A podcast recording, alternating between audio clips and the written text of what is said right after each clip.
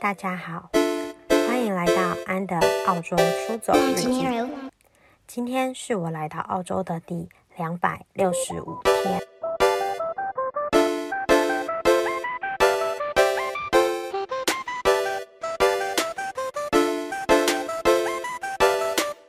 今天我想跟大家分享今年澳洲七八月最疯狂的国际大事—— FIFA 女足世界杯。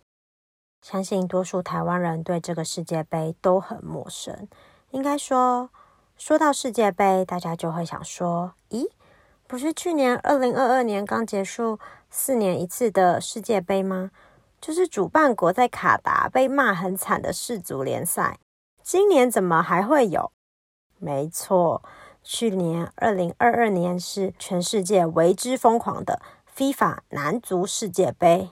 但过了一年还没结束哦。今年二零二三年是 FIFA 女足世界杯，都是全世界最厉害的女子球将。不得不说，比赛真的超刺激、超精彩。只能说，如果我没有来澳洲，我可能不会知道这个运动赛事。毕竟足球在台湾真的太冷门了。今年我很幸运，因为 FIFA 的比赛场地刚好在纽西兰和澳洲，而今年也是我来到澳洲的第一年，必须顺理成章支持一下澳洲本土队 Matildas，你们说对吧？所以今天我帮大家整理了 FIFA 女足世界杯你不可不知道的七件国际大事，不管你懂足球不懂足球，这些事情你一定要知道。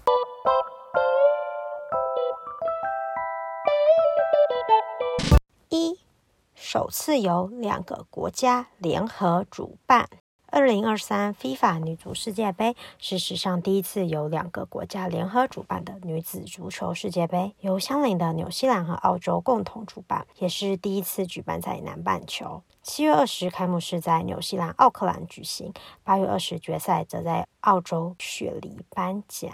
比赛地点分布于两个国家九个城市，分别是澳洲雪梨。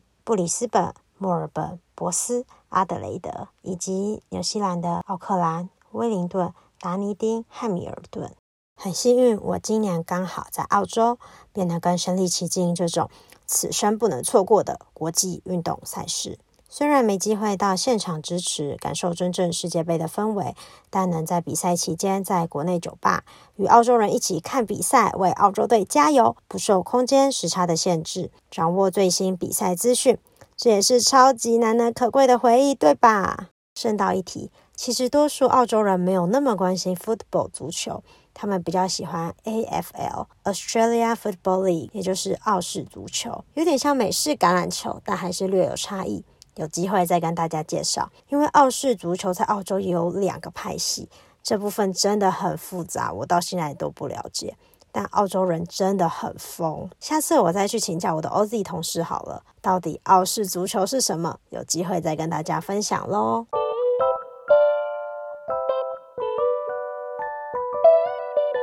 二，史上规模最大，第一次有三十二支球队参赛。二零二三 FIFA 女子世界杯参赛队伍从二十四队增加至三十二队，是史上最大规模的 FIFA 女子世界杯，也是推动女子足球发展的重大进步。这时候，我先来前情提要一下 FIFA 女子足球的历史好了。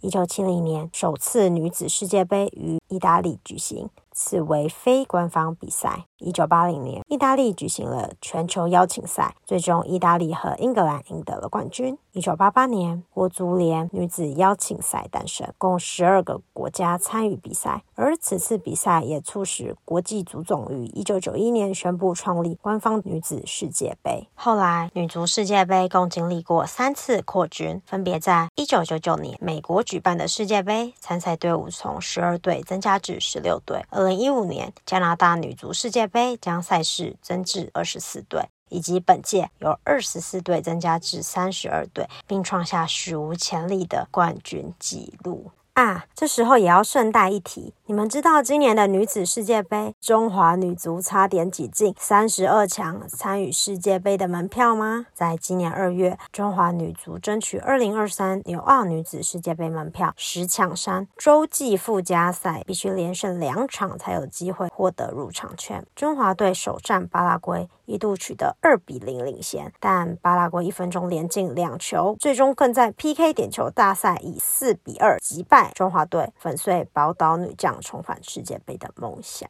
台湾真的是差临门一脚就有机会登上国际世界杯的舞台，好像离我们好近，但又好像离我们好远。如果台湾真的进了 FIFA 女子世界杯，我绝对会赴汤蹈火，直接奔到现场帮中华队加油。毕竟人都在澳洲，不冲现场说不过去吧？没关系，中华女足加油，我们四年后见。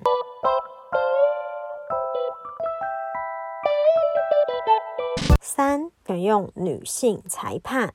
一九九一年，巴西裁判 Claudia 成为历史上第一个执法国际足联赛事的女性裁判。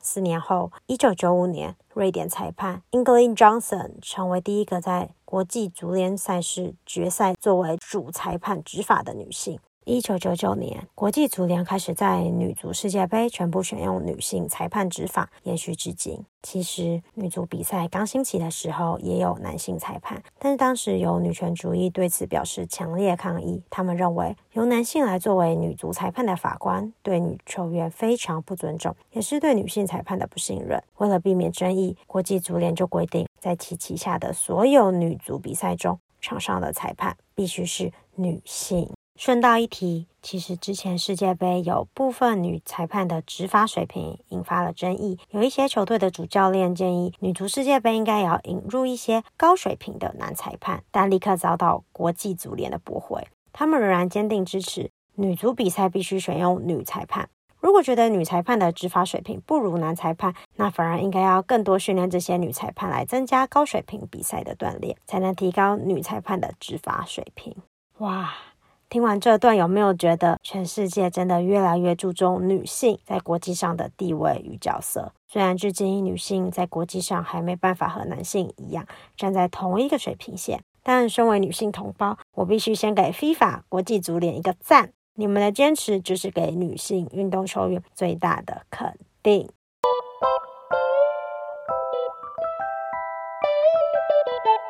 四。今年可选择佩戴涉及社会议题的臂章。去年世足赛主办国卡达因信奉伊斯兰教，对于 LGBT 等性别议题的态度非常保守，甚至将同性恋视为犯罪，因此禁止各国佩戴 One Love 彩虹臂章，引发国际争议。最终，欧洲七国也决定不佩戴彩虹臂章出赛。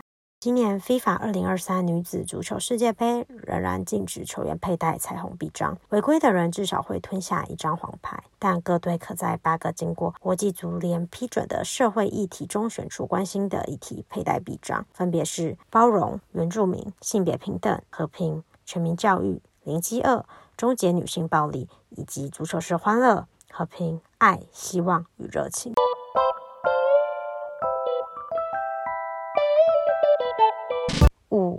澳洲具有最庞大的 LGBT 阵容。对于 LGBT 等性别议题，男性足球员相较于女性足球员非常保守。二零二三 FIFA 女子世界杯三十二支球队，共七百三十六名球员。据统计，本届赛事公开 LGBTQ 身份至少有九十六位球员，占整体约十三 percent。另外，也有三队主教练公开同性恋者身份，其中十三 percent。澳洲女足则是最庞大的 LGBT 阵容。澳洲队是本届赛事中最多公开 LGBT 身份球员的一队，而且几乎全是主力球员。以八强队法国为例，十四位曾上场球员多达十人为 LGBT 一员，其中撇除副队长已有未婚夫，其余三位球员未公开个人私生活以外，形成全队异性恋球员占少数的独特情况。当澳洲八强击败法国。布里斯本体育场随即上演澳洲队的女友团、太太团以及小孩温馨庆祝的画面，十分温馨有爱。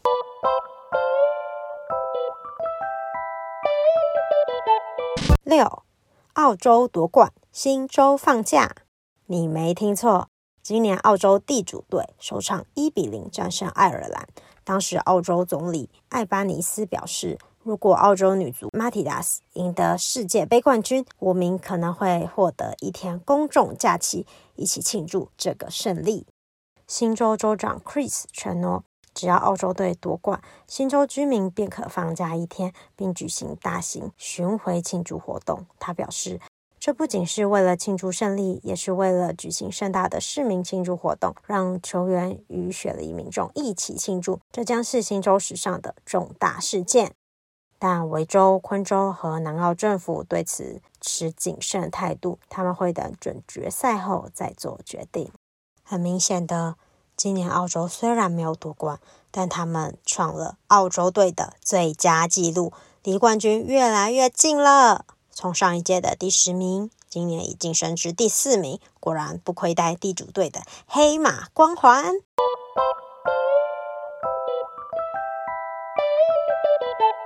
七，二零二七 FIFA 女子世界杯，下一届 FIFA 女子世界杯将于二零二七由美国、墨西哥和加拿大举行，是国际世界杯首次由三个国家联合主办，也是女子世界杯首次在北美举行。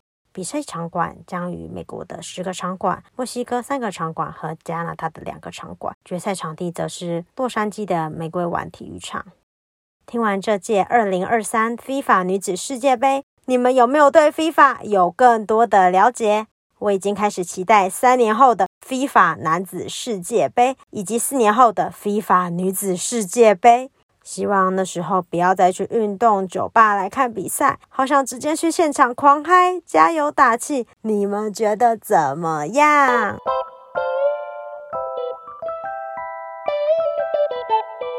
节目的最后，想趁世界杯的尾声，跟大家推荐一部前阵子火红的韩国足球电影《Dream 梦想代表队》。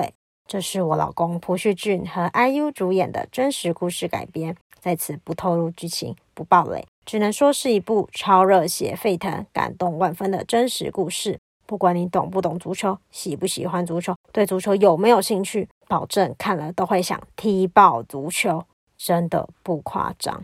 我不敢说这部电影超好看，但我敢肯定，绝对会让你重拾梦想，重新站起来。在此推荐给大家。